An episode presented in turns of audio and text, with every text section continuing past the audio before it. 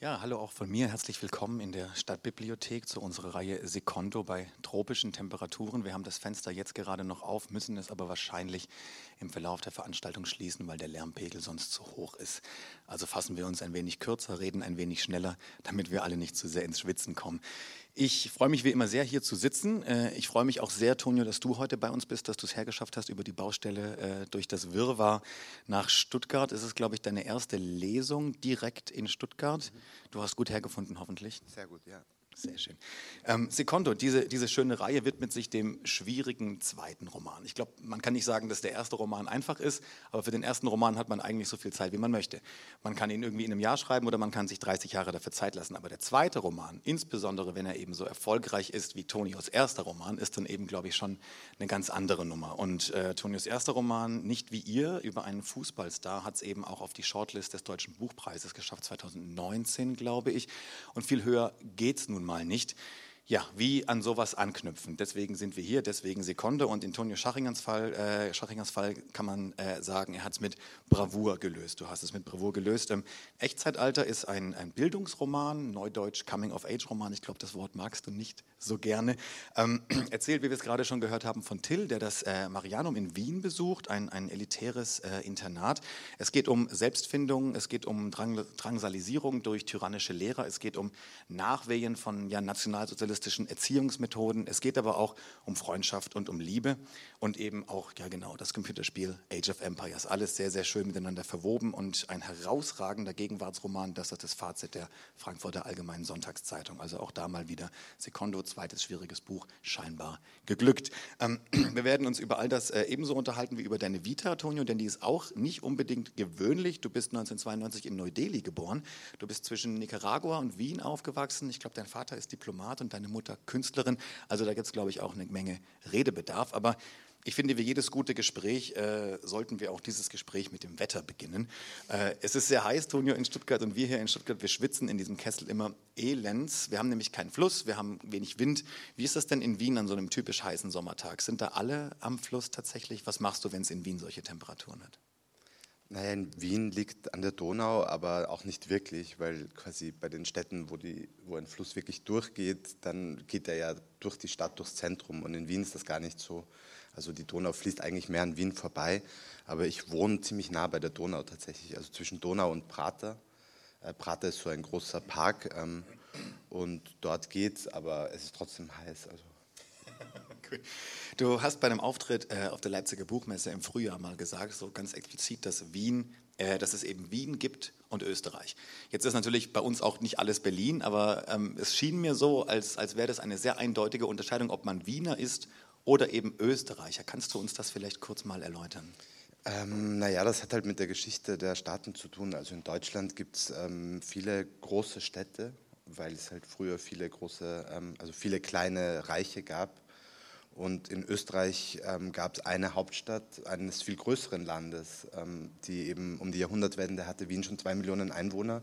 Dann ist es geschrumpft und jetzt wieder irgendwann auf zwei Millionen angewachsen. Aber also zwei Millionen halt in einem Land mit acht Millionen Einwohnern. Das ist schon, also ein Viertel der Menschen wohnt in Wien und die anderen Städte sind wirklich klein im Vergleich. Also die nächstgrößere Stadt ist, glaube ich, Graz mit so 300.000 Einwohnern. Das heißt, da gibt es ein ganz starkes Gefälle und es gibt so eine sehr große, also so wie in Berlin über die Schwaben geschimpft wird und hier wahrscheinlich auch über die Berliner, ähm, wird in Österreich, ist es ganz eindeutig so Wien gegen alle anderen ein bisschen. Jetzt ist für uns Deutschen Wien tatsächlich ein großer Sehnsuchtsort. Ich glaube, wir lieben wirklich alles, was aus dieser Stadt kommt. Ja, wir lieben, wie ihr sprecht und wir lieben die Bands, die daherkommen. Ist das, ist das befremdlich für euch, warum wir so auf alles abfahren, was aus eurer Stadt kommt? Naja, wir profitieren ja davon. Also gerade für Autoren ist es super eigentlich, ähm, ja. weil also wenn es Deutschland nicht gäbe und wir Österreicher nur Österreich hätten, also nur die Sprache, also wenn das das einzige Land wäre, wo unsere Sprache gesprochen würde, dann wäre es ziemlich problematisch. Ähm, also ich habe mal, ich weiß nicht, ich habe mal eine Übersetzerin kennengelernt, die war aus Albanien und die hat den Mann ohne Eigenschaften auf Albanisch übersetzt. Und das ist so, ja eh cool, aber das ist, lesen da halt wirklich, da gibt es eine sehr kleine Zielgruppe dann und ähm, Insofern bin ich natürlich froh über Deutschland. Das hören wir gern. Ähm, in deinem Roman Echtzeitalter kommt die Stadt Wien jetzt ja aber nicht unbedingt gut weg. Ähm, liegt. Ist das der typisch zynische Blick von jemandem, der eben wirklich vor Ort ist? Oder was, was hat es damit auf sich? Magst du Wien denn tatsächlich nicht? Ähm, naja, ich glaube, die Deutschen, wenn ich das so sagen darf, idealisieren halt auch Österreich so ein bisschen, ähm, weil sie es nicht ganz ernst nehmen. Und dadurch ist es dann so, ja, das ist irgendwie sympathisch und so. Und ähm, jedes Mal, wenn zum Beispiel jemand in Deutschland, also jetzt war ich, letzte Woche war ich in Sachsen und dann reden alle über die AfD und wie stark die AfD dort ist. Und in Österreich gibt es die FPÖ und die ist seit 40 Jahren so stark wie die AfD in Sachsen, mehr oder weniger, und ist auch nicht weniger rechtsextrem. Ähm, und das sind dann aber, also das kriegt man natürlich mehr mit, wenn man da wohnt und wenn man da nur in Urlaub fährt, es, kriegt man es nicht so mit. Und ja, halt auch diese quasi Übergänge zwischen dem Rechtsradikalen zu diesem ganz konservativen, also darum geht es ja auch ein bisschen in dem Buch, weniger jetzt um so, sagen wir, Neonazis, sondern um ähm, ähm, das Erbe des, der Diktatur, die es in Österreich gab, vor dem Nationalsozialismus, wo es ein paar Jahre eine christlich-soziale, also von der christlich-sozialen Partei eine Diktatur schon gab. Und ähm, ja, das sind halt alles so sehr komplexe ähm, Prozesse, die eben sich sehr lang auswirken. Verstehe, verstehe. Danke für die Ausführung. Ähm, bevor wir langsam zum Buch hinleiten, ich habe deine Vita eben schon angesprochen, geboren in Neu-Delhi, aufgewachsen, erst in Nicaragua, dann, dann nach Wien gekommen. Wie, wie, wie hast du das erlebt? Warst du sehr jung noch, als du nach Wien kamst? Also hast du überhaupt noch Erinnerungen dann an deine Zeit in Nicaragua? Ja, ich glaube, ich war fünf, als ich nach Österreich gekommen bin. Also ich kann mich schon erinnern, so also dadurch, dass mein Vater Österreicher war, haben wir schon auch Deutsch gekonnt, aber nicht so richtig gut. Und als Kind war das schon so, ähm, als Kind ist man ja eigentlich sensibilisiert auf Unterschiede. Und ich weiß nicht, wie es anderen Kindern geht. Ich wollte als Kind eigentlich nur so sein wie alle anderen Kinder. Und ähm, ich glaube, das wurde dadurch verstärkt auch noch. Und jedes, jede Sache, die ich nicht kannte, hat mich so fertig gemacht irgendwie. Oder war für mich, so zum Beispiel die Barberpapas, kannte ich nicht, weil das haben wir nicht geschaut. Gibt es das hier? Nein? Also das ist so eine Kinderserie, ja. Und für mich war das so, ich dachte, das muss so was total Bedeutsames sein, ja. diese Barberpapas, weil ich es nicht kenne und die anderen kannten das alle. Okay, okay. Und ähm, meine Schwester, es gibt in Österreich so eine ähm, ähm, so, äh, Papierbedarfskette, die heißt Libro. Und Libro ist das spanische Wort für Buch. Und meine Schwester war, in, als sie in die ersten äh, Volksschul Grundschulklasse gekommen ist, hat die Lehrerin gesagt, ja, und die äh, Hefte kauft ihr dann einfach alle beim Libro. Und für sie war das so, sie hat das nicht verstanden und hat einfach angefangen zu weinen, weil es keinen Sinn ergeben hat, wie man bei einem Buch das kaufen soll. Also es waren jetzt nicht so große Kulturschocks, aber so viele kleine das zählt ja auch. Ähm, ich würde sagen, bevor wir uns in aller Ruhe über das Buch auch unterhalten und ein bisschen tiefer einsteigen, hören wir doch vielleicht einmal einfach kurz rein. Also ich lese jetzt einfach den Anfang, das sind so die ersten vier Kapitel, die sind alle relativ kurz. Ähm, dann muss ich auch nicht viel dazu erklären, weil wenn Sie das Buch lesen würden, würde Ihnen ja auch niemand was dazu erklären. An dieser Stelle wurde die Lesung aus rechtlichen Gründen herausgeschnitten. Danke. Vielen, vielen Dank.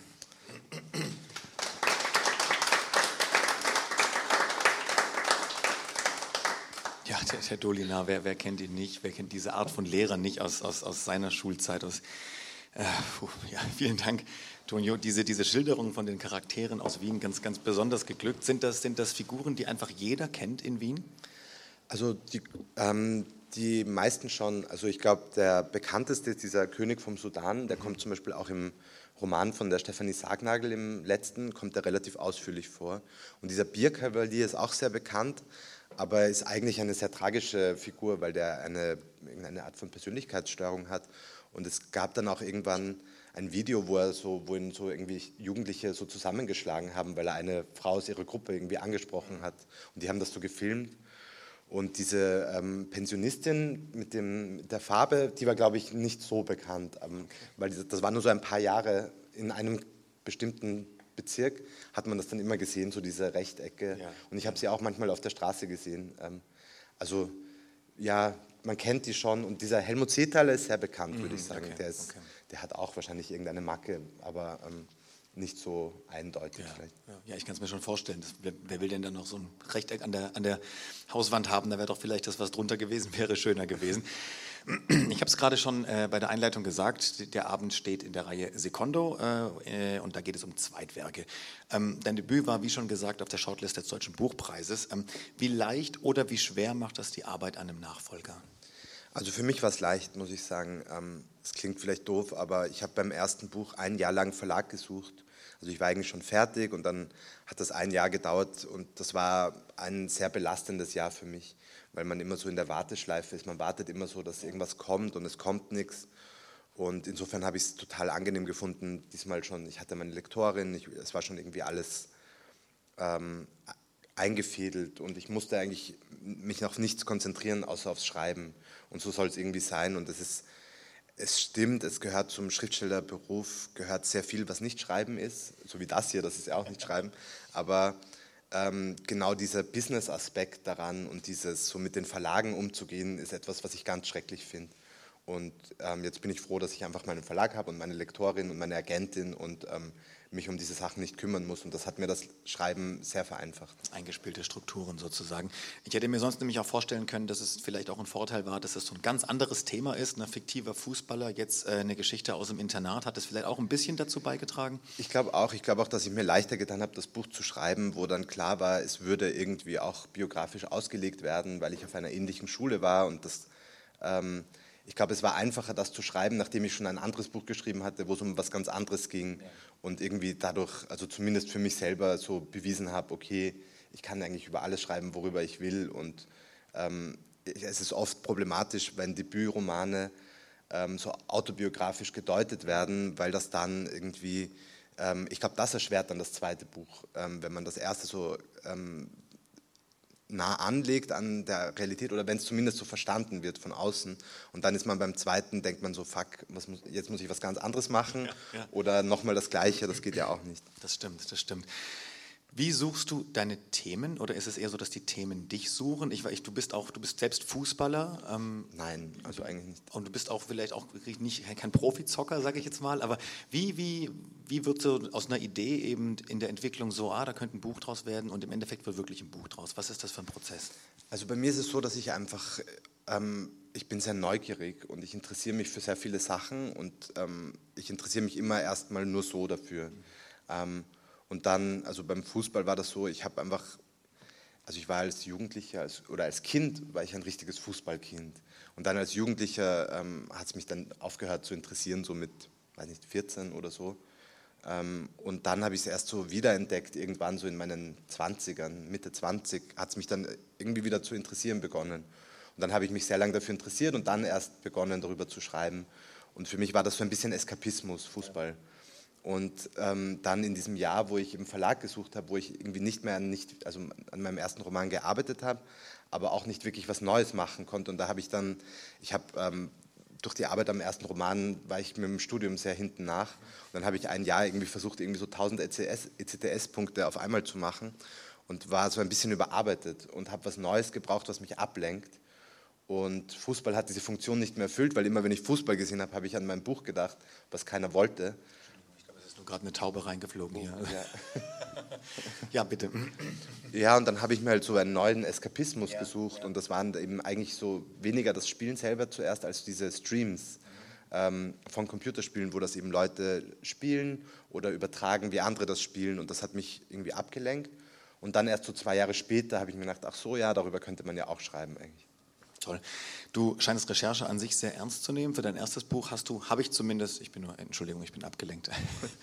Für dein erstes Buch hast du einige Trainingseinheiten mit der österreichischen Fußballnationalmannschaft absolviert oder Nein, hat, lügt Wikipedia das, das, Es gibt viele Fehler in meinem kurzen Wikipedia-Artikel okay. und das ist einer, den ich sogar versucht habe mal auszubessern, ja. aber es ging nicht, weil... Das ist nicht so leicht, ja. Ähm, ja. Ich habe dann so eine Begründung reingeschrieben, so man kann ja gar nicht teilnehmen am Training, weil es steht nahm mehrmals am Training der Nationalmannschaft teil. Was man machen kann, ist zuschauen. Ich habe einmal zugeschaut ähm, und ich habe das dann reingeschrieben, dass das ja nicht geht und dann wurde das aber von diesem Wikipedia-Administrator ähm, weggewischt mit der Begründung, dass es ja eine Quelle dafür gibt, weil das stand in einem Artikel. Und dann habe ich mir, also dann habe ich aufgegeben. Ähm, und es sind noch ein paar andere Sachen nicht richtig leider in dem Artikel. Ja, okay. Aber gegen Wikipedia kommt man nicht mehr so ohne weiteres an. Ja. Das ist richtig, das ist richtig. Echtzeitalter, ähm, wir, wir, treffen auf Till und das kommt ja wahrscheinlich noch in der nächsten Lesestelle. Till spielt Age of Empires. Er fängt an, äh, wie du, ne, als, als Ablenkung, als, als Eskapismus von der Schule und er wird ja, er wird immer erfolgreicher. Ähm, wie Wie, wie, wie hast du diese, diese Karriere von ihm angelegt? Äh, weil Profizocker, das ist jetzt ja nicht was, was einem jeden Tag mal begegnet. Er ist ja auch noch sehr jung. Also wie, wie hast du das gebildet? Ähm, ja, indem ich eben durch diese Streams reingekommen bin. Ich habe mir dann erst äh, irgendwann 2020 einen PC gekauft, weil ich war eben einer dieser Menschen, die nur so MacBooks hatten die letzten Jahre und da kann man dann nicht spielen. Habe mir einen PC gekauft und wieder zum Spielen begonnen.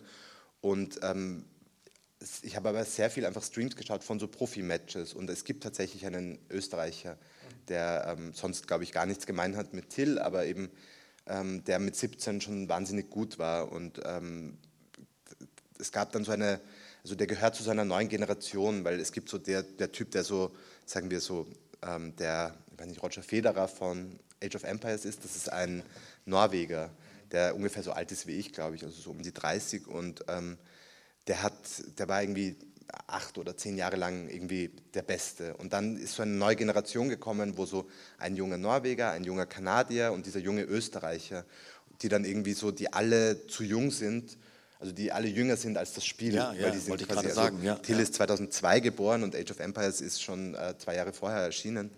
Und ähm, ja, das ist auch, also mich hat das auch interessiert, warum Leute so ein Spiel spielen. Ähm, weil es ist eine sehr kleine Community und dadurch auch eine sehr nette Community im Vergleich. Also es ist nicht wie bei Counter-Strike oder bei Fortnite oder so, wo einen jeder 13-Jährige irgendwie gleich beschimpft, sondern es ist irgendwie, dadurch, dass es nicht so viele Leute sind, es ist so sehr nett und die Leute schreiben einem auch nach dem Match manchmal so, hey, war eh gut oder hättest vielleicht gar nicht so früh aufgeben müssen Ja. oder so. Das finde ich ganz lieb. Wie charmant, dass es sowas im Internet Ja. noch gibt. Wer, wer einen Bildungsroman über die Schulzeit veröffentlicht, muss auf die Frage gefasst sein, wie die eigene war. Deswegen stelle ich sie dir jetzt auch. Ähm, wie bist du durch die Schulzeit gekommen? Ganz okay, ich war, ich war deutlich schlimmer als Till. Also Till ist eigentlich ein ganz braver Schüler. Am Ende traut er sich dann noch ein bisschen was, aber ich war von Anfang an eigentlich total schlimm. Und ich musste eben, ich hatte, also ich musste wirklich ganz viele solche Aufsätze schreiben. Und ähm, ich bin auch so ein bisschen zum Schreiben gekommen ähm, über diese Aufsätze. Ähm, und ich musste auch eine Zeit lang, das kommt auch über eine andere Figur mal im Buch vor, dass der ganz hinten sitzen muss. Ja, ja, ja. Und so, das musste ich auch. Und ich habe mit einer Schulfreundin dann, also jetzt im Zuge der Recherche dann drüber geredet und ich habe gesagt, das war schon arg dieses Jahr, wo ich da hinten sitzen musste. Und sie hat gesagt, das war kein Jahr, das waren ein paar Wochen. Aber es hat sich so angefühlt. Also es war wirklich, ähm, ich fand das wirklich schlimm damals. Aber ich war auch gut in der Schule, also ich habe mir eigentlich leicht getan. Okay, du hast das Theresia Theresianum besucht. Natürlich ist man da ähm, als Leser versucht, sofort das, Mari äh, äh, das Marianum drin, drin zu sehen. Ähm, der Adler über der Tür, den habe ich da wieder erkannt. Ja. Ich glaube auch, äh, deine Schule war auch mal äh, eine, eine Napola. Ähm, hast du das bewusst nah dran gehalten oder war das für dich schwierig, so eine gewisse Distanz dazu eben zu finden, dass das nicht zu nah an deiner eigenen Schule ist? Ähm, das sind zwei unterschiedliche Sachen. Also, dass, dass die Schu also alles, was, also die historischen Sachen, die im Buch vorkommen über das Marianum, sind alle recherchiert über das Theresianum. Also, wenn man jetzt googelt, ähm, wer war äh, Fritz Hamburger, ähm, dann kommt man drauf, okay, das war eben dieser Typ und der war am Theresianum. Und ähm, es war dann tatsächlich so, dass eine Anwältin von Rowold das Buch dann gelesen hat und gesagt hat, ja, es wäre schon besser, die Schule umzubenennen. Also ich hätte es auch gern Theresianum genannt, aber es hat mich auch nicht gestört, das umzubenennen. Es war nämlich beim ersten Buch ähm, auch schon so, dass wir das sehr viel mit, ähm, also dass da ein Anwalt das gelesen hat und sehr viel sich eingemischt hat. Und ähm, deswegen hat, kannte ich das schon und fand es aber beim diesmal viel angenehmer, weil erstens dieser Anwalt extrem unsympathisch war beim ersten Buch und zweitens dieser kleine Verlag ähm, halt total Angst hatte, verklagt zu werden von einem Fußballer, weil die halt, ähm, diese Fußballer haben irgendwie so viel Geld und dieser Verlag, für den wäre das halt das Ende gewesen.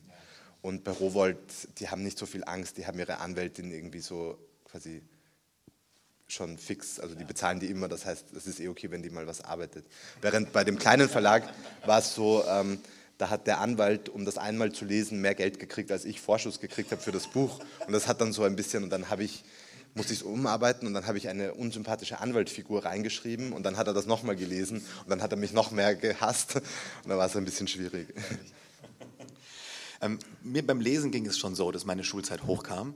Wie war das denn für dich beim Schreiben? Du hast dich ja deutlich länger damit beschäftigt. Hast du nochmal Sachen ganz neu durchlebt, ähm, neue Sachen nochmal über dich auch erfahren, jetzt mit, mit Abstand, mit zeitlichem? Schon, auf jeden Fall und auch durch die Rezeption. Also ich finde das, ähm, finde die Rezeption extrem interessant, weil mir eben viele Leute von ihrer Schulzeit erzählen und weil, weil mir viele Leute, die an der gleichen Schule waren wie ich und die teilweise auch die gleichen Lehrer ja. äh, hatten, kommen dann zu Lesungen und erzählen mir, was nachher noch passiert ist und ähm, also Gossip, ja. ähm, was ich total interessant finde, aber auch, es hat so auf einer Ebene, glaube ich, ähm, es, es macht emotion, also mit manchen Leuten macht es emotional was und das macht dann wiederum mit mir emotional was, diese Geschichten zu hören, dass Leute irgendwie, ja, über ihre Schulzeit wieder nachdenken durch dieses Buch und das gefällt mir eigentlich ganz gut.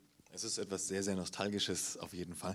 Sind denn auch mal ehemalige Lehrer aufgetaucht bei einer Lesung? Bei der Lesung noch nicht, aber ich habe schon viele, also ich habe Bücher signiert für ehemalige Lehrer und ich habe ähm, viele Geschichten gehört schon über die verschiedenen Reaktionen. Ähm, also ja, teilweise auch eben ganz arge Geschichten. ja, dann ähm, hören wir doch mal rein in den Schulalltag dort. Also jetzt erkläre ich schon kurz, das waren jetzt, das vorher waren die Kapitel 1 bis 4, die eben eher kurz sind. Und es ist generell so am Anfang, ähm, die ersten 50 Seiten des Buchs ungefähr, wird sehr viel Zeit in kurzer Zeit erzählt. Also da sind die ersten fünf oder viereinhalb Schuljahre sehr gerafft und dann beginnt es erst so, dass man mal so einen Tag miterlebt von Till. Und das ist jetzt diese Stelle, wo man zum ersten Mal so in, in die äh, in die Jetztzeit quasi ähm, hineinkommt. An dieser Stelle wurde die Lesung aus rechtlichen Gründen herausgeschnitten. Danke.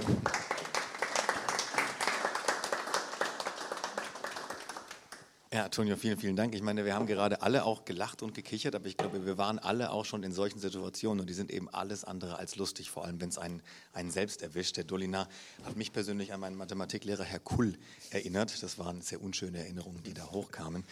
Ähm, was im Verlauf des Buches ja auch noch ein bisschen, bisschen deutlich wird, ist, Herr Dolina ist ja Literatur begeistert, mhm. aber die Art und Weise, wie er Literatur vermittelt, ist eben nicht unbedingt so, dass er das Feuer auch in seinen Schülern schürt. Und auch so einen Deutschlehrer hatte ich. Ich komm, bin in Kalf geboren, Hermann Hesse, Geburtsstadt und war damals äh, durchaus schon Hermann Hesse affin und, und mein Deutschlehrer sagte, ich muss mich relativ kräftig ausdrücken, aber ich zitiere ihn wirklich wörtlich, nur weil Fliegen um Scheiße schwirren, ist ja Scheiße auch kein gutes Nahrungsmittel.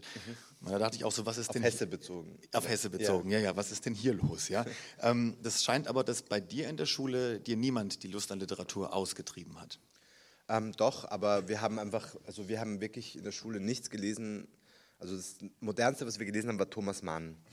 Und ähm, für mich war das dann halt so, dass ich mir das privat, also ich habe ich hab dann, ich habe immer in diesen Bücherboxen, die vor so Antiquariaten oder so Buchgeschäften stehen, halt diese Surkamp-Taschenbücher, diese alten genommen, immer, die haben so einen Euro gekostet oder so, und die dann gelesen. Das waren dann quasi, das waren dann so die Klassiker des, der, der Nachkriegsliteratur, also so äh, Handke, Thomas Bernhard und sowas. Und ich meine, Thomas Bernhard haben wir auch gelesen in der Schule, Heldenplatz muss man dazu sagen ähm, als quasi Ausreißer in die Moderne, aber es war für mich eher so, dass ich dann halt das Gefühl hatte, ich muss mir selber die Sachen suchen, die mich interessieren. Wobei mir ja Thomas Mann zum Beispiel hat, gefällt mir total. Also es ist jetzt nicht so, dass ich, ähm, dass ich vom Kanon abgeschreckt wurde, aber wir haben halt teilweise wirklich Bücher gelesen, wo man sagen muss, okay, die, die findet niemand gut, glaube ich. Also so, weiß nicht, es gibt so ein Buch von Eduard Mörike, das heißt Mozart auf der Reise nach Prag. Und also es waren schon teilweise einfach wirklich nur Bücher, quasi nur weil es die als Reklam gab, haben wir sie gelesen. ähm, und ja, also für mich hat es, aber ich glaube, ich war auch, ich bin auch der Einzige von diesen 30 Schülern, der jetzt irgendwie auch nur annähernd was mit Literatur macht. Also es war jetzt nicht so, dass, dass er das Feuer gedämpft hat bei mir, aber auch nicht so, dass es bei irgendwem anderen noch entfacht hat. Ja, ja, ja. Gab es denn so ein Schlüsselerlebnis dann literarisch, äh, bei dem du gemerkt hast, es ist ja doch nicht all das, so wie wir es in der Schule eben lesen oder vielleicht sogar schon vor, in, in deiner Ju in Kindheit oder ja, so? also ich habe in der Kindheit schon sehr viel gelesen und für mich war eigentlich das Schöne am Lesen immer, ähm, also ich war ein Kind der öffentlichen Büchereien ähm, und habe mir da immer ganz viel ausgeborgt und ähm, für mich war das Schöne, dass ich so ganz arge Bücher lesen konnte, wo total nicht jugendfreie Sachen drinnen standen. Also es gibt zum Beispiel, ich habe irgendwann mit so, ich weiß nicht, mit so elf, zwölf ähm, die unendliche Leichtigkeit des Seins gelesen von Kundera, das mir sehr gut gefallen hat. Und dann bin ich halt in die Bibliothek und habe irgendein anderes Kundera-Buch rausgezogen. Das, äh, ich habe vergessen, wie es heißt. Es hieß irgendwie der, das Schloss oder nein, nicht das Schloss, aber so in die, in die Richtung. Das hatte so einen blauen Einband und da ging es einfach äh, ein Drittel von dem Buch ging es nur um Analsex und ich war halt so elf oder zwölf und habe das so gelesen und gedacht, aha, interessant. Und meine Eltern waren halt so, die, haben, die hatten schon Bücher zu Hause, aber die waren jetzt keine so richtigen Leser. Und die haben sich immer nur gedacht, ja super, er liest, ist doch klasse. Und haben nie hinterfragt, was ich da lese. Und was ich dann hatte, war so mit 14 hatte ich meine erste Freundin, die äh, auf einer anderen Schule war, wo sie gar nichts gelesen haben. Die haben dann ein Buch gelesen und dieses eine Buch war von Charles Simmons, äh, wie heißt das, Sommer? Ah, es ist peinlich, dass mir das jetzt nicht einfällt. Ähm, das ist so ähm, quasi eine Neuadaption von Erste Liebe von Turgenev. Mhm. Ähm, und das, das hat sie, sie, hat, sie hat mir das so gegeben und gesagt, ja, es ist voll Fahrt am Anfang, weil da wird urlang diese Landschaft beschrieben und so, aber dann ist es okay. Und mir hat dieses Buch wahnsinnig gut, äh, Salzwasser heißt es, okay. mir hat das Buch wahnsinnig gut gefallen und ich habe mir dann gedacht, so fuck, so könnte das auch sein. Also so, ähm, es war irgendwie so ein Missverhältnis, weil einerseits fand ich es schon gut, dass wir viel gelesen haben und ich dann irgendwie Sachen kennengelernt habe. Und andererseits habe ich mir gedacht, das eine Buch, was die gelesen haben, gefällt mir besser als alle Bücher, die wir gelesen haben. Und ja, das, aber sowas hätten wir halt nie gelesen, auch weil es eine Übersetzung war. Und das war irgendwie so, äh, ja, da hat unser Lehrer irgendwie herabgeschaut auf so Übersetzungen. Verstehe, verstehe. Eine Frage noch, äh, lieber Tonio, und dann würde ich, falls es Fragen aus dem Publikum gibt, auch ans Publikum äh, übergeben, dass wir nicht alle noch länger schwitzen müssen. Wobei so langsam geht's, habe ich den Eindruck. Aber ähm, in dem Buch später kommt auch vor, dass sich Schüler, die die Schule absolvieren und quasi es hinter sich gebracht haben, immer noch trotzdem freiwillig mit dem Dolinar treffen und Rat von ihm möchten. Ja. Das ist ja fast eigentlich schon ein Fall von Stockholm-Syndrom, oder? Ja, ich meine, ich habe mal gelesen, dass es Stockholm-Syndrom gar nicht gibt, dass das so ein quasi, also in der Psychologie kein, kein wirklich existierendes Konzept ist. Aber ähm, ja, das ist eine interessante Frage. Es ist halt auch so, ähm, es gibt, wenn man das Buch gelesen hat, glaube ich, also wenn man es ganz gelesen hat, ähm, kann man sich selber eine Meinung bilden, wie schlimm man diesen Lehrer findet. Und es gibt, also ich, ich kriege es halt durch die Rezensionen mit und wenn, wenn mich so Leute darauf ansprechen, es gibt schon unterschiedliche Sichtweisen, weil es gibt Leute, die sagen, naja, äh, er hat schon Nuancen und so, und es gibt Leute, für die ist er einfach nur schrecklich. Ja. Und für mich ist er nicht nur schrecklich. Also ich mag die Figur auch und ich mag vor allem, also was ich am, an der Figur vom Dolina mag, ist, dass er halt in diesem Setting ist, wo alle diesen Kindern sagen, ihr seid so toll, ihr seid, ihr seid so elitär, ihr seid so super. Und er ist der Einzige, der das nicht macht. Er sagt ihnen so, ihr seid gar nichts. Ähm, nur weil eure Eltern reich sind, seid ihr gar nichts und ähm, diese Schule ist auch gar nichts. Und alles, worauf sie sich was einbilden, ist totaler Bullshit. Und das ist schon berechtigt und das ist irgendwie, das führt dann zu so einem, zu so einer Doppelrolle, dass halt eben er so der Schlimmste ist dort, aber auch der Einzige, der es so wirklich ja. kritisiert eigentlich. Ja ein nötiges Gegengewicht in dem Fall dann ja. auch. Ja. Tills Meinung kommt ja auch nochmal ganz deutlich auf der allerletzten Seite. Die allerletzten Worte werden wir ja. natürlich nicht sagen, werden wir nicht spoilern, denn wir haben einen Büchertisch da hinten auch, auf dem das Buch gekauft werden kann. Der Autor ist persönlich anwesend, das heißt, bei der Gelegenheit kann man sich natürlich auch eine schöne Signatur holen. Dann würde ich den offiziellen Teil einfach jetzt mal an der Stelle abschließen und mich bei dir bedanken. Toni Schachinger, vielen Dank fürs Kommen. Vielen Dank für die Einladung.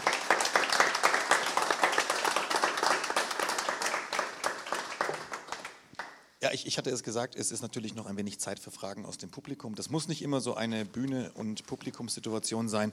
Tonio ist noch ein paar Minuten hier, man kann das auch, wir können das auch auflösen und ein bisschen lockerer gestalten, vielleicht eben in Richtung Büchertisch, falls ich ihn noch nicht erwähnt habe. Ähm, da würde er auch noch Fragen beantworten, falls es noch irgendwas gibt. Aber falls es jetzt gerade irgendeine konkrete Frage gibt, können wir natürlich jetzt gerne gleich noch verhandeln.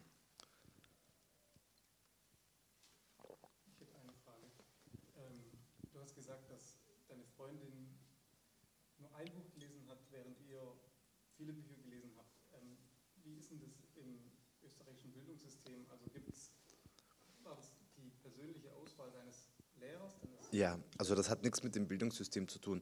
Es ist tatsächlich inzwischen so, dass man auch bei der Abitur, äh, beim Abitur ähm, wird gar keine Literatur abgefragt. Also es kann zwar ein, ein Thema mit Literatur kommen, aber sagen wir, selbst wenn es jetzt um Goethe geht oder so, muss man nichts wissen, was äh, muss man kein Vorwissen haben. Und dann hat man so eine kleine Box daneben, wo steht, der wurde dann und dann geboren und hat diese und diese Epoche geprägt.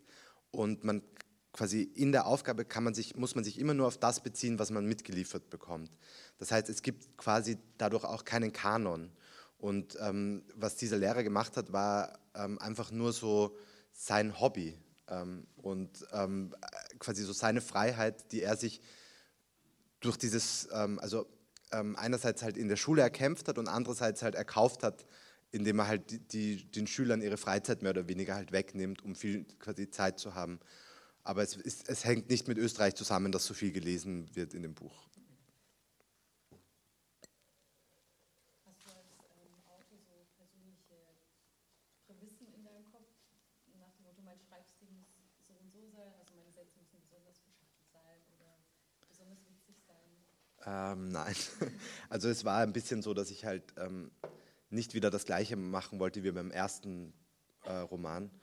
Und der erste Roman, da waren zwar auch eigentlich längere Satzpassagen manchmal drinnen, aber er war noch mündlicher und er war irgendwie noch derber auch ein bisschen und ähm, noch, ähm, also so, da war nie ein richtiger Konjunktiv zum Beispiel und so.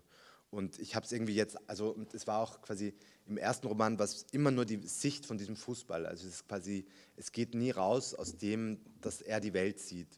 Und deswegen fand ich es jetzt, beim, das war, hat sicher einen Zusammenhang gegeben, dass ich dann beim zweiten, das ist ja eigentlich aus der Mode gekommen, so diese Erzähl, also so allwissenden Erzähler. Und mir hat das dann aber eigentlich gefallen und mir hat das irgendwie so, für mich hat das so Freiheit versprochen, weil ich selber ja auch, wenn man schreibt, ist man ja auch in diesen Figuren drin und dann hat man auch diese begrenzte Weltsicht irgendwie. Und ich fand das angenehm jetzt so irgendwie so mir zu denken, ja, ich, es kann auch so ein bisschen essayistisch sein, wobei das das erste auch war, aber es war irgendwie so ein Freiheitsgefühl, so zu schreiben für mich. Aber ich mag, also, ja, also diese ganz argen Hauptsatzreihen, davon bin ich kein Fan, auch bei anderen Autoren. Dann würde ich sagen, vielen Dank fürs Kommen an diesem sehr heißen Sommerabend. Das ist durchaus äh, aller Ehren wert. Deswegen auch nochmal ein Applaus auch an Sie. Schön, dass Sie hier wart, dass Sie hier waren. Bis zum nächsten Mal. Dankeschön.